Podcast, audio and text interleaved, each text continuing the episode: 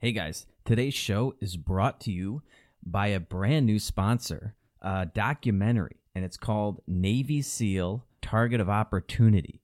And it's brought to you by a retired Navy chief who worked with SEALs for most of his career, and he's since turned into an anarcho capitalist documentary filmmaker.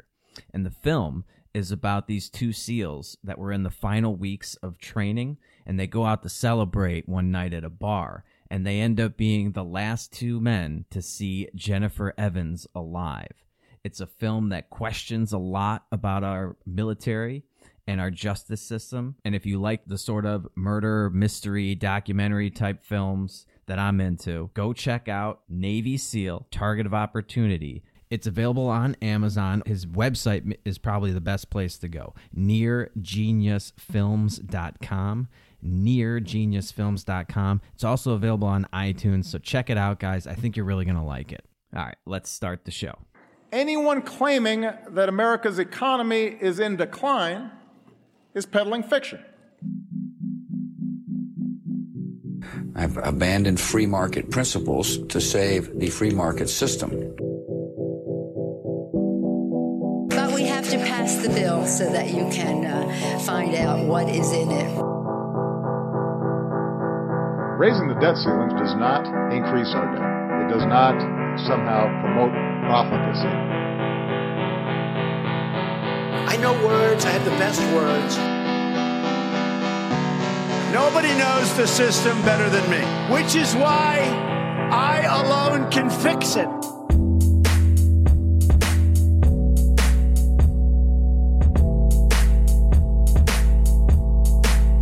Yo, yo, what's up, everybody? Welcome back to a brand new episode of Peddling Fiction. I, of course, am your host, the one and only voice and soul of so called fiction, Johnny the Gentile Profita, broadcasting once again deep behind enemy lines here in the Windy City on Saturday. Now, I did not do a show on Friday, it was just not in the cards yesterday. I wasn't feeling it. It was a long week, and I didn't want to sort of rush through an episode or put out anything less than the standard you guys are used to, which is just pure awesome. So I decided to take the night off and have a little fun, unwind a little bit. But fear not, I am back. It's Saturday and I'm ready to go. We have a lot to talk about. It was a pretty crazy week.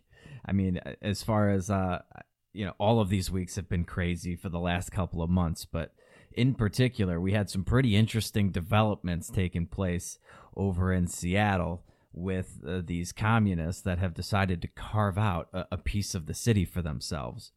And then we had a couple of really crazy days in the market, so I, I want to get into all of that.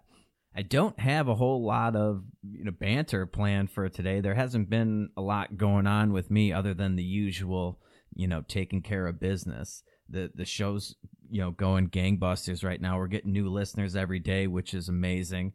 Thank you all so very much for listening and sharing the show and contributing to this thing any way that you can. I appreciate each and every one of you guys.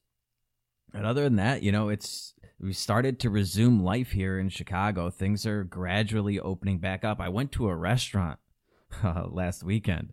I don't think I mentioned that on the last episode. I actually dined at a restaurant, had uh, food served to me. Uh, of course, we were outside. You weren't allowed to sit inside. It was fairly nice out though, and had a had a pretty good meal. But man, there's you, you drive around and you're seeing a lot of businesses just gone and I, I am going to get into that in a little bit when I update you on the jobs report stuff.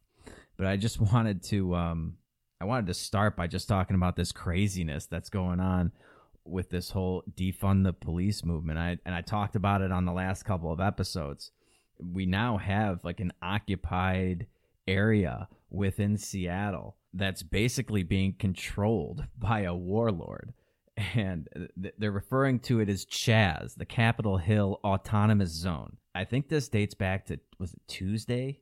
Uh, on Tuesday evening, they uh, they opened the doors to City Hall allowing over a thousand protesters inside who were demanding that Seattle defund the police department and ban the use of chemicals like tear gas and things like that. The protesters also called for the immediate resignation of the mayor, Mayor Jenny Durkan. Seattle Police Department are currently working to broker a deal with the protesters who have controlled the Chaz since Tuesday after clashing with police over the weekend. Uh, th- this article is from KOMO News. I, I, don't know what the hell that is, but uh, the article is up on on uh, Zero Hedge. But after clashing with police over the weekend, resulting in the evacuation of the police precinct and the National Guard pullout, so they removed all of the the police and the National Guard. And in less than a week, the Seattle police chief, Carmen Best, says crime has already spiked 300%. I don't know how they really know all this, but uh, rapes, robberies, and all sorts of violent acts have been occurring in the area, and we're not able to get to them. But there's there's just so much to to laugh about what's going on here. First of all, you have these uh, pussy politicians cowering to these these protesters and, and pulling out the police, pulling out the National Guard. Uh, what did they think was going to happen, right? But then you have a, a bunch of these like Antifa communists. The the first thing they do, the first thing these left wing protesters do, is put up uh, borders. They they put up uh, blockades. They they they put up a border around the area, and they used armed guards to patrol. I mean, the, the the two things that they criticize Donald Trump for that make Donald Trump literally Hitler, according to them, were the first two things that they do. And there's just something hilarious about that. I mean, all the hypocrisy on display here is incredible. It, it never ceases to amaze me. Of course, you know, if they were concerned about uh, hip- hypocrisy, they, they, of course, wouldn't be leftists. But um, they also ran out of food like two days into this. All these homeless people ended up stealing food that was brought in to support the hungry protesters. And uh, heavily armed SoundCloud rapper Raz Simone has taken over as the autonomous zone's resident warlord with his crew. And they've been trying to like extort local businesses. I mean like this is just uh, they've created their own little like government mafia. They're going around trying to get uh, protection money from businesses. They, of course, it wouldn't be a little communist utopia if they weren't all starving to death and running out of food. There was a tweet they were asking for uh, vegan meat and soy to keep the area operational after homeless people take all of their supplies. Of, of course, of course, they're a bunch of vegans. Oh, soy boy vegans. Could you imagine a worse communist country to live under than one that's a run by communists and b they're they're vegans. I mean, Jesus Christ, dude, just kill me, just kill me already. oh, you just can't make this stuff up. It, it it is. I feel like I'm living in the twilight zone. Now there are like a number of things that I could think of that the the city could do to sort of squash this whole movement. I don't know why they still have like electricity and water running to this area. Why don't they just shut off all the utilities and let these communists really figure out how they're going to function? But really, I, I would just, they don't have to do anything. This will, if, if socialists have taught us anything, it's that eventually this little autonomous zone will collapse and those walls that are currently being used to keep the police out will be used to keep the people in. They're, they're going to be fleeing this area like there's no tomorrow trying to get over that wall. I mean, this is just a complete disaster. And of course, it's it's being labeled anarchism, right? These are anarchists, and this will be used as an example as to why anarchism can never work. I don't know why um, uh, anarcho capitalists don't do this. Should we just take over an area of a city, improve our model? I, I mean, we could do that. We, we could definitely do that. What, what happened? Like this whole uh, this whole New Hampshire Free State project, why don't we just do that? Why don't we rope off, like blockade an area? We got plenty of armed anarcho capitalists. And as long as we, we stick to the principles of liberty, the libertarian principles, property rights, non aggression, I think this could be uh, another model. We, we could have competing models and see which which form of anarchy would be better because what they're doing over there in Seattle now is not really anarchism.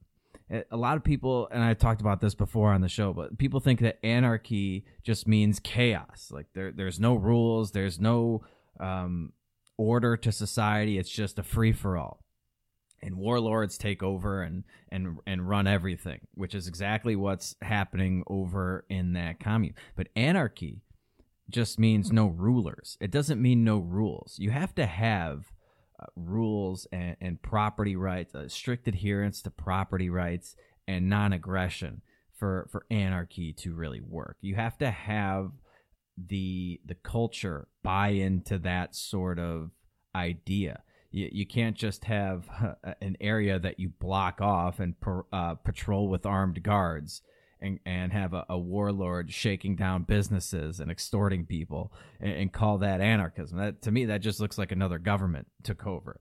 Another government just came in and took over an area of the city, and they've got their own little uh, country in there, their own little communist country, which will collapse onto itself if it hasn't already. I'm surprised it's lasted this long. It's been I don't know, like four days now. but they were out of food on day two, which is just, God, these jokes write themselves. It's absolutely hilarious.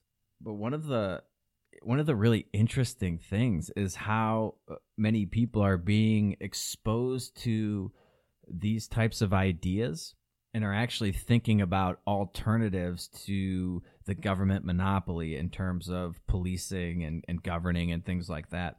The, the problem is all of these people who are have not been red pilled, who have not looked into libertarianism at all, they don't really think of the implications of what they're saying or alternative solutions. They just don't want any more police, or they don't want, uh, you know, they want this mayor to step down, but they don't know. They've never thought through the potential of uh, privatization uh, of these types of services because, of course, privatizing it is just pure evil. There's one thing worse than government to a, a communist it's privatization. That's the real boogeyman here, right? and the other just hilarious thing to watch is just this corrupt media try to cover this like these are the the peaceful protesters that that have just uh, taken over a portion of the city and are patrolling it with with armed guards and there's a warlord uh, directing everybody and extorting businesses could you imagine what sort of coverage they would get from the corporate press if this was a, a right-wing group a, a, like the what the right-wing group of protesters they just walk around in front of uh, the capitol building or something like that with their guns out and they they clean up after themselves. They're carrying some signs, and then they go home at the end of the day, and that is like blasphemy. That is this is like uh, the biggest threat to democracy we've ever seen and and they get branded all sorts of uh, names and, and evil like bad uh, bad publicity and all this stuff and then these guys actually take over a portion of the city violently and they come up smelling like roses in the corporate press in the left wing media I mean, they at least have to admit the existence of Antifa now. I'm old enough to remember a few years ago when that wasn't even a thing. They wouldn't even acknowledge that this group was going around smacking people over the head with bike locks. I mean, it really is just unbelievable. And then the government, the government's just letting this happen. They're just Seattle. The mayor is just standing down. She's just giving them, them a space. Maybe we're going to negotiate with them or something like that. Negotiate? What the fuck? I mean, they're shutting down individual businesses for trying to open up to give people haircuts or to uh, serve them dinner or alcohol or something like that. You do that, they, they come at you with a SWAT team. They'll, they'll knock down your door, they'll drag you off in cuffs. But this, oh, you want to take over like a portion of the city and, and just burn it to the ground? okay, yeah, no problem. have fun. We're, we're going to give you some space to do that. What? What the hell are we doing here? Uh, you know, they could cut, like I said, they could cut the power to. I remember when they were threatening to cut power to businesses that were trying to remain open during the shutdown period. Uh, they were they were prepared to do that, but they're not prepared to do anything to deter this uh, violent communist takeover of a portion of their city. It, this is just, it's unbelievable. I, I can't I mean, this has been the the craziest year. I, I just I, I'm almost at a loss for words, which is rare for me.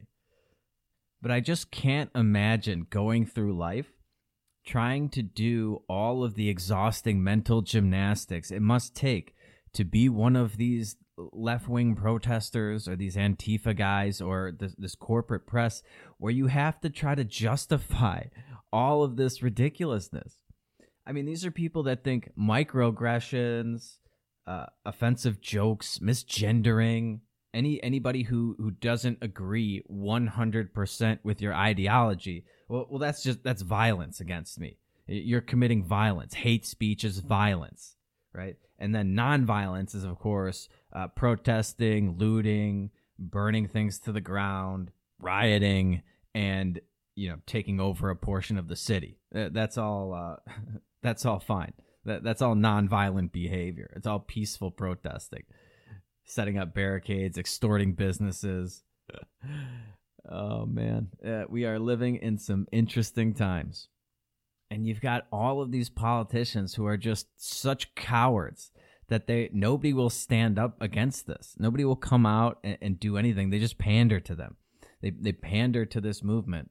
I, I can't believe that they they've taken the bait from Donald Trump again. Like this is I can't imagine a more losing position for the Democrats to take than to be for rioting and communist rebels taking over sections of cities across America. That's perfectly okay. And uh, we're going to defund the police and we're going to take we're going to remove the last line of defense that as most people see it from communist rebels taking over your city and extorting your businesses.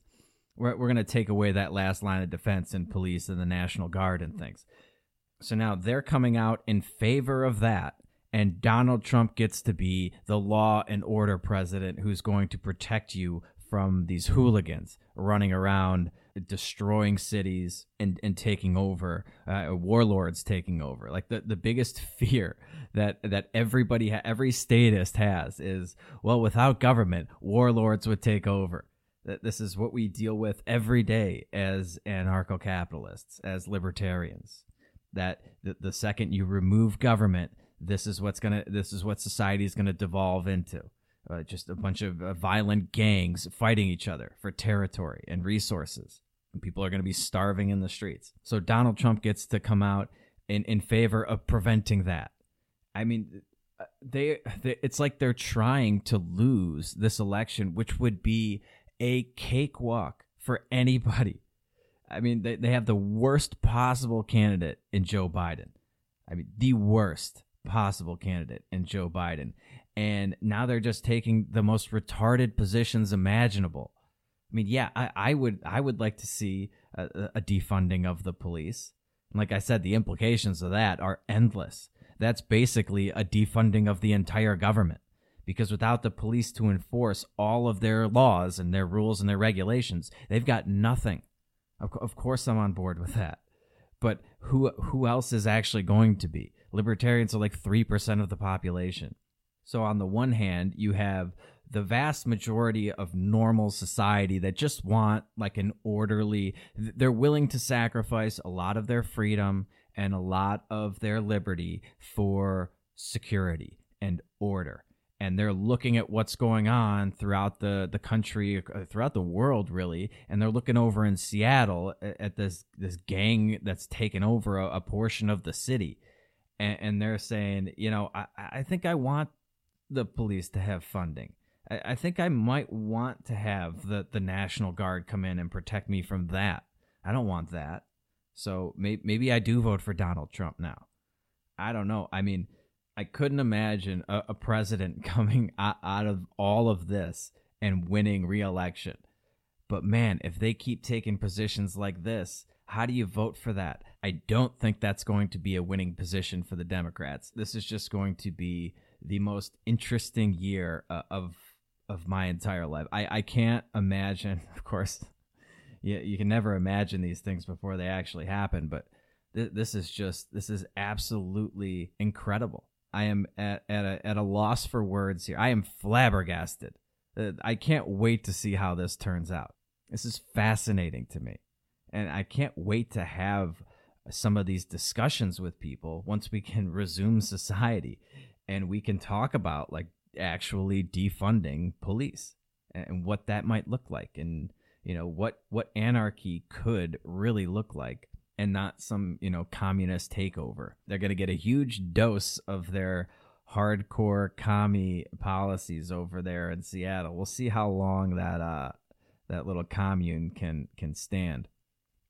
Anyway, I do want to switch gears here and talk about what's been going on in the markets and the economy the last couple of days. We had some really wild days in the stock market on Thursday and Friday, and I want to get into all of that and the implications of that for the economy going forward. But first, I'd like to thank our other sponsor for today's show because they, more than anybody, are making this show possible today. The reason there was no show on Friday, as I said, was because after I finished work at three o'clock uh, uh, yesterday, I-, I just said, fuck it. I'm going to start drinking. I- would had it. It's been a long week. I didn't want to half-ass the show and for you guys, and you know when my heart wasn't in it, and I didn't want to rush it, so I, I took the night off and I got hammered. I had a great time. I got rocked.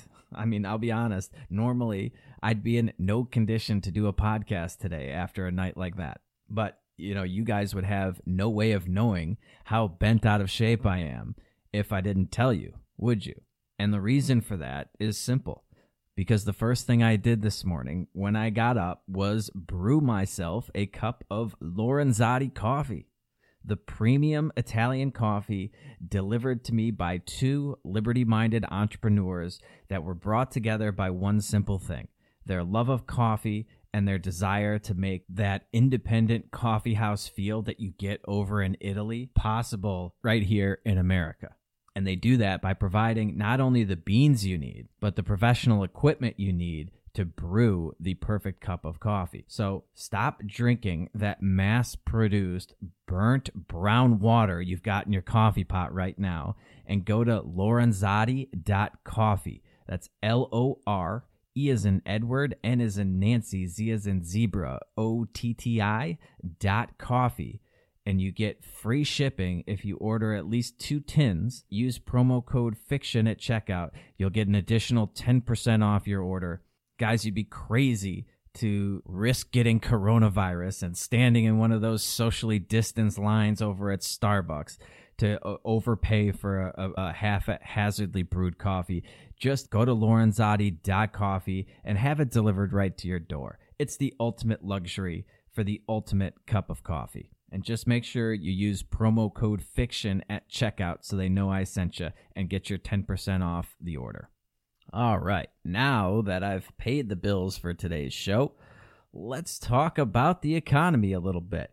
Because I did mention, if you remember a couple episodes ago, when I talked about the huge rally we had in the Dow based off of that jobs report that the two and a half million jobs created, that I didn't believe that number for a second and that it would most likely be revised down later on. Well, we, we've gotten some more information as to how they've come about the, the two and a half million jobs being created in the month of May. And, you know, most of these jobs are just people that were being paid by the government to go back to jobs that they already had through the, the Paycheck Protection Program.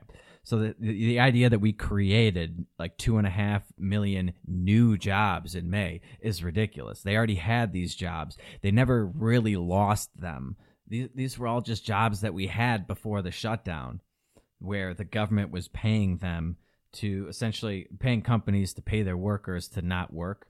And, and now when things open back up and those, those people resume working, they're they're claiming that that's two and a half million new jobs being created when they weren't new jobs at all. These were the same old jobs we had before the shutdown. But at, then on top of that, you have about 350,000 jobs that were created based off of what's called the birth death model. And I think I've probably talked about this on the show once long ago, but I think we need to go over it again because this birth death model thing is really absolutely ridiculous. And it's how they created most of these jobs over the like the entire Obama recovery.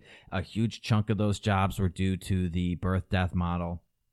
And now here they're assuming that 350,000 jobs last month uh, came into existence. And basically, what the birth death model is, is an assumption that it, during a, a given period of time, there are a certain number of businesses that come into existence and that go out of business. And every time they come out with a job number, they come up with this birth death model projection, which is an estimate as to how many businesses would have, in theory, come into existence and how many would have gone out of business based on their, I don't know, a, a government whim or their economic outlook or something like that there are a number of problems with this, as you can see, because if your economic outlook is r- like rosy, if you're looking at it through rose colored glasses, you're going to be a lot more optimistic as to how many businesses you think were created when there's really no evidence of them actually being created. You're just assuming it because, well, you have this bias. But think about what they're saying here. In the month of May, during the quarantine, the coronavirus quarantine, when everybody was forced to shut down their business and businesses are being closed left and right, they decided that enough businesses decided to open in May. New businesses decided to start their business, open their doors in May to create 350,000 additional new jobs. Now, they always, I have never, I don't think I've ever seen a birth death model report where they err on the side of death. They always err on the side of birth. It always seems like more businesses are coming into existence than are going out of business. But I mean, come on. If there was ever a time to have a negative birth death model estimate, meaning more businesses close their doors than open their doors, wouldn't it be during quarantine? during a national shutdown when everybody's business was forced to close and you have businesses permanently closing left and right? I mean, who opened a business during the last couple of months? You'd have to be crazy. Nobody did that. Absolutely nobody. And I've, I, I look all over the place. I drive around Chicago. All of these businesses are permanently closed. Permanently closed. They, they have a whole website because I was looking for, like I said, I went to dinner last weekend and I was trying to find a place to eat that was open. And there's a great, well, there was a great little uh, seafood restaurant down the street from me here on Belmont called Falstrom's. And I love this place. They had great seafood, the best fried calamari I've ever had in my life, bar none, hands down. It blows everything I've ever had out of the water, and I pretty much order it every time I see it on a menu. Theirs was fantastic. All of their fish was good. A nice little place you could buy fresh fish there, or they also had a restaurant with outdoor seating, and it was a couple blocks away. I love this place. They did all you could eat king crab legs on Tuesdays for like 60 bucks a person, something ridiculous like that. And they permanently closed their doors. So then I pulled up the the site that's been tracking all of the Chicago area restaurants that have gone out of business permanently because of coronavirus, and the list is long. It's really long. These businesses are closing left and right. Businesses that have been open for like 50 years. Pippin's Tavern and uh, the Gold Coast that my uh, my buddies and I actually got kicked out of once upon a time for getting a little too rowdy. Uh, it almost ended with some violent street fight.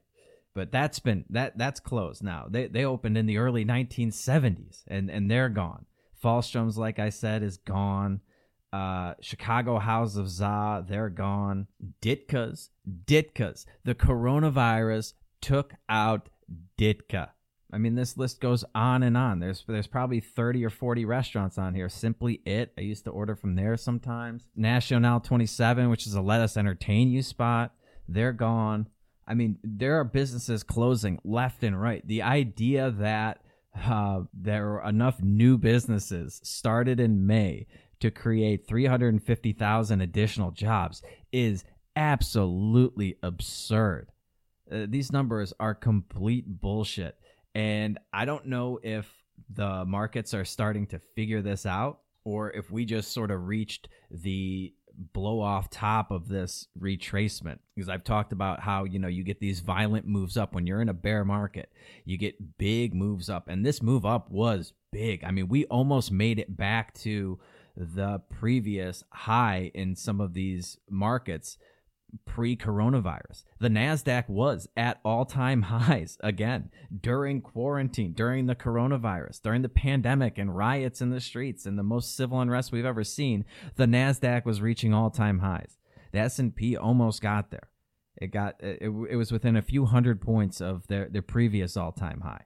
And the Dow was above 27,000 and then all of a sudden the, the fed came out on they had their you know fomc meeting on tuesday and wednesday. And powell did not do his job of pumping these markets up.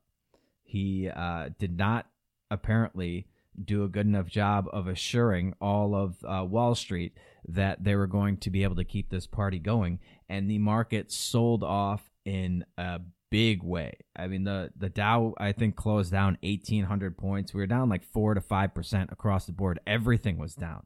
Even if gold sold off too, Bitcoin sold off. There was nothing that was up at the end of Thursday's session. And then you had Mnuchin come out uh, Friday morning, I think it was, and he's talking about how they're they're going to pump trillions of dollars into this economy and we got uh, we opened with a really big rally. It, it sort of fizzled throughout the day, but I think the highest we got was maybe 800 points up on the Dow. That sort of erased like almost half the gains, uh, half the losses from the day before.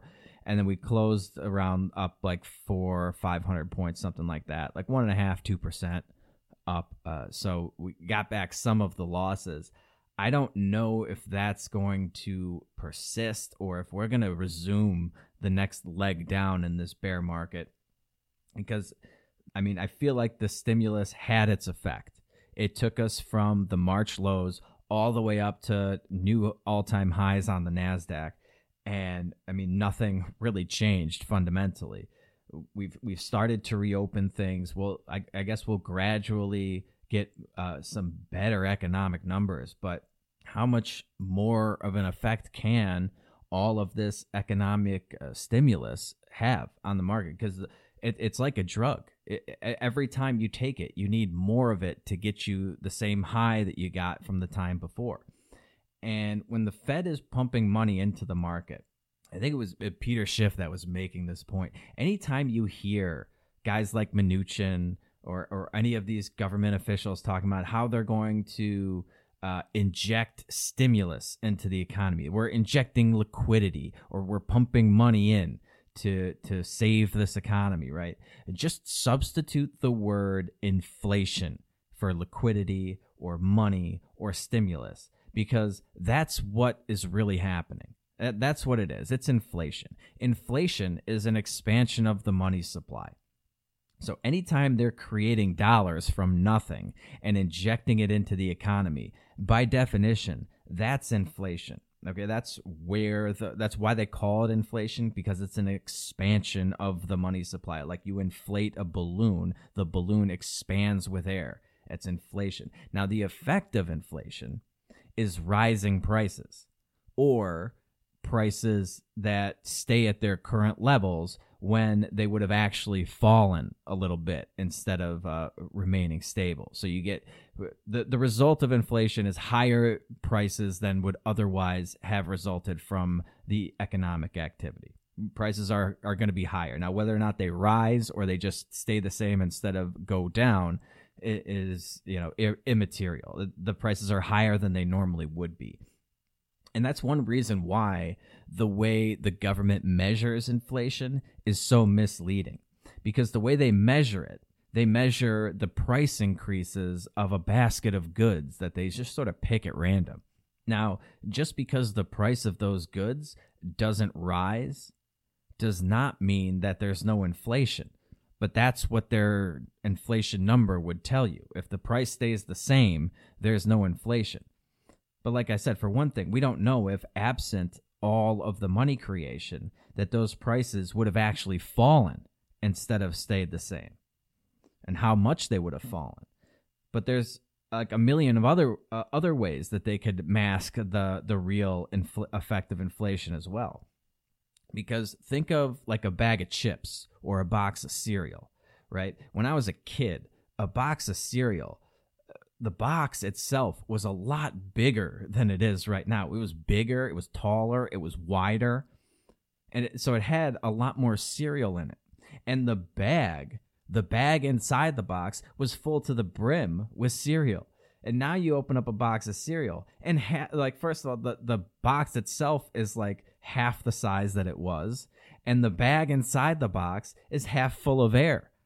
So the the price may not have risen any. You, you the price maybe was I don't know of cereal costs four dollars. So maybe it was four dollars last you know five years ago, and it's still four dollars today, but you're getting like 25% of what you got before. The way the government measures inflation, uh, there's no inflation there. Uh, nothing, those effects don't materialize. And then there are all sorts of other problems with the way they do it, like the, the quality substitutes that they do. Think of like a piece of furniture that you have now versus like 20 years ago right? Back in, you know, our, our parents' days, you would go to a store and like pick out a desk, right? And they would deliver that desk to your house, a, a solid oak desk, fully assembled. they brought it to your door, right? Now you buy a desk on Amazon and it gets delivered to you in a hundred different pieces with like 500 different screws and all this shit that you got to put together. You got to spend uh, ha- half your day putting together this desk that's made of like cheap ass particle board. I, I mean, what's your time worth, right? But the price of those two desks could be exactly the same. One could be solid oak, fully assembled. The other one could be particle board in a hundred different pieces that you have to spend your entire weekend putting together. So, like according to the government, right, there there'd be no inflation there, and of course they don't take into account the time that you spend putting it together, or the decreased quality in the materials, or anything like that. So the way we measure inflation is intentionally designed to understate what the true uh, uh, effects of it are on your money.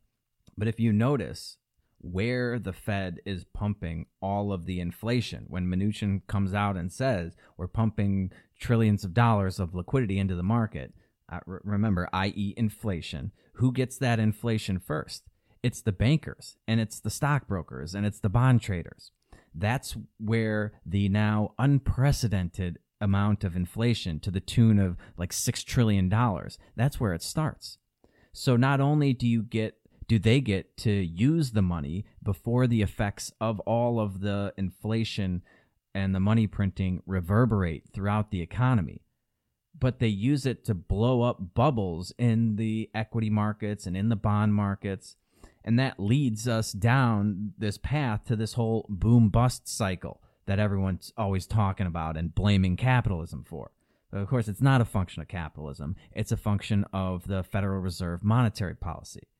And along with all of that comes all the income inequality that capitalism also gets blamed for. All of these problems that people talk about today that they blame on free market capitalism are, are all due to the Fed. That, that's why we need to end the Fed. And that's why libertarians harp on this all the time because it exacerbates all of these problems of inequality are exacerbated to untold amounts of money because these bankers and these Wall Street fat cats are getting filthy rich off of doing basically nothing, nothing productive. They, they get to borrow money from the Fed at practically zero, and they get to loan it out at higher interest rates to to people, to you and me, and to the federal government, to the biggest the debtor of all time. I mean, they're they're always going to be a buyer, and it's always going to be at a higher interest rate than they get the money from the Fed. So, the, and then the traders can leverage themselves up to their eyeballs, borrowing at ridiculously low interest rates, and then gambling with that money in the Wall Street casino. And then if any of those bets go bad, well, the, the Fed steps in. The Fed's going to step in and make sure that they don't lose any money on those bets, no matter how reckless they were. They'll backstop the market, they'll keep it from falling. How? Well, by printing more money. Th- this is what we do. or eh, I mean, excuse me, inflation, by printing up some more inflation, by creating inflation and pumping more of the poison that's making the economy sick into the market. And none of this is helping the real economy. That's what you always have to remind yourself. It's going to seem like everything's great when the stock market is going gangbusters, but it's not like the government is pumping productivity into the market. They're, they're not pumping production into the economy. They're not creating anything of value. They aren't producing anything. They aren't creating or allocating resources more efficiently. That's not what they're doing. It's in fact they're they're doing the opposite. Because when you have a fiat monetary system, right, like the one we have, you have a dollar, a paper dollar that's backed by nothing. The money derives its value from the production in the economy. Now, if nothing is being produced, these are just worthless pieces of paper that, that were circulating around the economy, right? Now, we use that paper to divvy up all of the production in the economy. That, that's the whole point of the, the fiat monetary system, right? The economy produces goods and services using the limited amount of resources we have on the planet. And the way we determine who gets to consume what portion of that production is by using money. But what the Fed is doing when it inject it just injects money into the economy and you don't get any more production. And actually, in this case, due to the shutdown, we're getting less production than ever before. All that happens is you have more dollars in circulation to divvy up the same amount of production that you had before.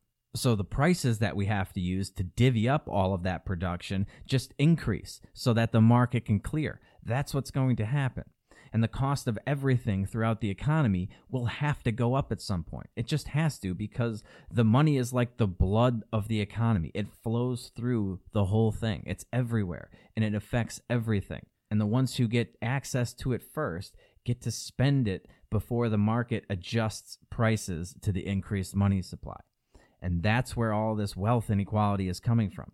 And while they're making millions of dollars off of this scheme, Joe Sixpack, the regular peasants in the street, they're left holding the bag because by the time he gets the money, by the time the inflation makes its way down to him, all those dollars have changed hands a few times and prices have increased. So his cost of living has gone up, but his paycheck, if he's still getting one, stays the same. And if he's getting a stipend from the government, well, that stays the same too. Or maybe, you know, he gets a raise that's commensurate with what the government is claiming the inflation rate to be. You know, their 2% target. They're always claiming that inflation's at 2%. But as I explained earlier, it's much higher than that. Of course it is. They're, they've been understating it since they re-engineered the way we calculate the uh, the price of inflation uh, back in the 90s under Clinton.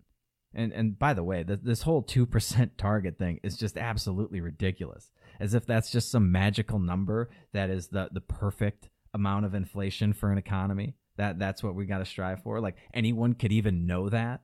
Uh, where do they even get this number from? Two percent. Oh, okay. Why not two and a half percent or one and a half percent? I mean, if two is good, wouldn't three be better? Uh, I mean, how how does all this work? How high did? Where's the point where you have too much inflation and not enough inflation? And how do you know that that is just the perfect amount? That that's the, the exact amount of inflation, as if you can engineer an economy to have like the perfect amount, and you could know what that number is. And and our wise overlords at the Fed are, are the ones that just know through their economic models and all that stuff that two percent is where we need to be. This is all just a bunch of bullshit, man. You see, the U.S. government is the world's largest debtor nation. We used to be the world's largest creditor nation. But you see, debtors, they love inflation because you get to pay off the debts with money that is less valuable than when they borrowed it. So that's why they have a, a, an inflation target. That's why they want to understate inflation because they need to inflate all of this debt away and pay it back with worthless money. That, that that's the debtor's goal. Inflation is the, a debtor's best friend. And really, what the Fed is doing w- with their stated goal of a 2% inflation target, they make it seem like that's the number that we have to have for the economy to function properly or something like that, which is ridiculous. What they're really doing is they're stealing 10% of your purchasing power from your savings every five years. And that's assuming that they stick to your their, their target and they don't go much higher than that. So if you can't put your money to work for you, if you can't enslave your wealth and send it out into the economy to generate a return of more than 2% every year, you're becoming poorer. They are stealing your purchasing power right out from under you. And, and nobody voted on it and nobody can stop it. We have this quote unquote independent uh, Federal Reserve that just gets to do this to you. And none of these banks are going to be paying you an interest rate that's higher than the rate of inflation on your savings. So you'd have to be a fool to ha- to have your money just sitting there losing value over time. I mean, 10% over 5 years, that's not I mean, that, that that's not chump change. Uh, these are real real numbers and they are stealing from you. Inflation is a tax. It's a hidden tax. And and people aren't stupid. They're they know that they're being incentivized to spend. Nobody's being incentivized to save. Everyone's being incentivized to spend because that's what Keynesians think uh, drives economic growth is spending. And everybody in Washington just happens to be a Keynesian. Why? Because that just happens to give them the perfect excuse to do everything that they already wanted to do, which is print out a bunch of money and give it away to buy people's votes. The problem is that they've got the economic cart before the horse. They've got the whole thing backwards.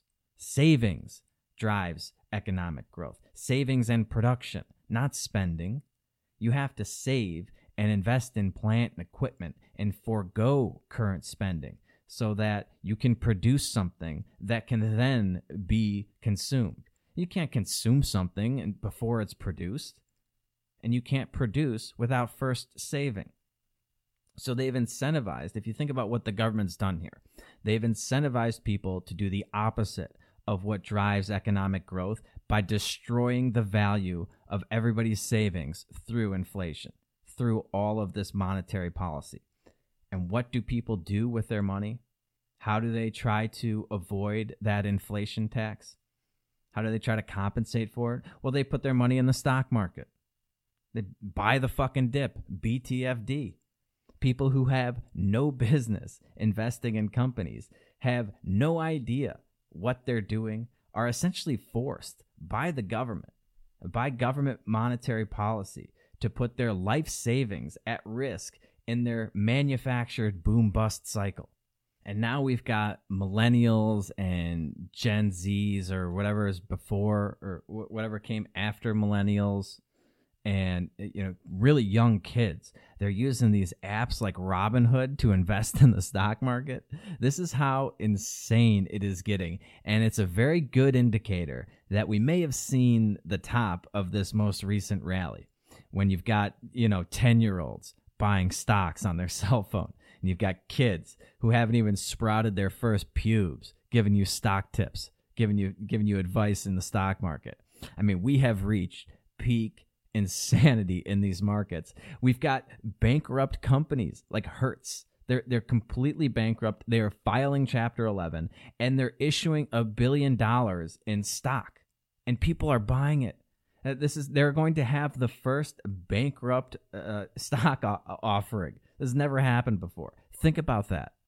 Think about that. By definition, that stock is going to be worthless once the bankruptcy proceedings get underway.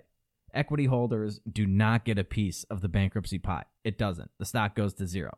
What sane, rational person would be investing in a worthless stock? what company's stock price goes up after they go bankrupt? I mean, it should go to zero because that's what it's worth. But the stock was up 50% the other day. None of this makes any economic sense at all. And it's all sunshine and butterflies while the bubble is inflating and everyone feels like they're stock picking gurus because the market just keeps going up and up and up. I saw the other day that the Barstool Sports guy was joking that he's a better stock picker than Warren Buffett another good indicator that we may have uh, reached our peak here because it goes up and up and up until it doesn't, until the bubble pops and all of that paper wealth evaporates like it did in 2008, and you lose your life savings in the blink of an eye. Now, sure, you know, if you're young and you don't have that much invested in these markets, you're not going to get beat up too bad and you can recover from that. You've got your whole working life ahead of you. But what if you're like 60 when the bust happens? You were a couple years away from retirement, from what you thought was going to be like your golden years, and you had everything funded and everything was going to work out, and then bam, it's all gone. All of it. I mean, this is a very dangerous game we're playing. And there are really only two outcomes left at this point, neither of which are very good. We let the bubble pop. We let the bubbles in the stock market and the bond market, we let those pop. We let the free market purge itself of almost 20 years of malinvestment that was made thanks to the Fed monetary policy. Let the market clear and reset and get back on a solid foundation from which economic growth can actually return. And that's going to mean massive unemployment, tremendous amounts of financial loss for a lot of people, true, real economic hardship and pain. And that's uh, that's real. That that's real people's lives will be ruined. Or the Fed can keep going, keep doing what it's doing, the government keeps borrowing and spending and creating money out of thin air and pumping it into the economy to keep the stock market from falling. The problem with that is that at some point, you will have to create so much inflation that, that the tiny bit of value that the dollar still has, since, by the way, the Federal Reserve has destroyed more than 95% of the, the value of the dollar since 1913, but that little bit that's left, that little bit of value that the dollar still has will be wiped out completely. And we'll see runaway inflation and the cost of living skyrocket for all Americans. Now, that was like a worst case scenario that was not very likely to come to fruition uh, a few years ago. But now it's looking like it, it's one of the more likely scenarios out of all of this. I mean, we are not immune to that. I know we like to think that it can't happen over here because we're America. I mean, it happens. It will happen if you if we continue down this path. It happened in Germany, happened in Zimbabwe. It's going on right now in Venezuela, and it can happen here if we don't face the music. But either way, there are going to be some really bad times ahead. The government that most people have been looking to for protection, for security, to fund their retirement, to guarantee their bank accounts. They have kicked this can down the road for so long and done the wrong thing time after time after time that there simply aren't any good options left to get out of this. There is no pain free way of, of, getting out of the hole that we've dug ourselves into. We're going to be $30 trillion in debt most likely by the time the next president is sworn in. And there is a very good chance that that may not be Donald Trump. And so the fiscally conservative Republicans, supposedly, uh, could they could even lose control of both houses, and we could have a Democratic Socialist Party with the White House and the, the House and the Senate, and a mandate for more government spending coming into power at just the right time to put that final nail in the coffin of this great American experiment in limited government. And we're starting to see the cracks of this empire uh, really start to take shape here. We're seeing cities burned to the ground. We're seeing communist takeovers in Seattle, talk of secession. And we saw what angry people will do when they get riled up. And that was not even in the face of economic hardship, right? I mean, we yeah, we were quarantined, but uh, imagine if all of those people now none of them had jobs, and not only that, all all of those problems that we were experiencing due to the forced shutdown, the shortages of, of food.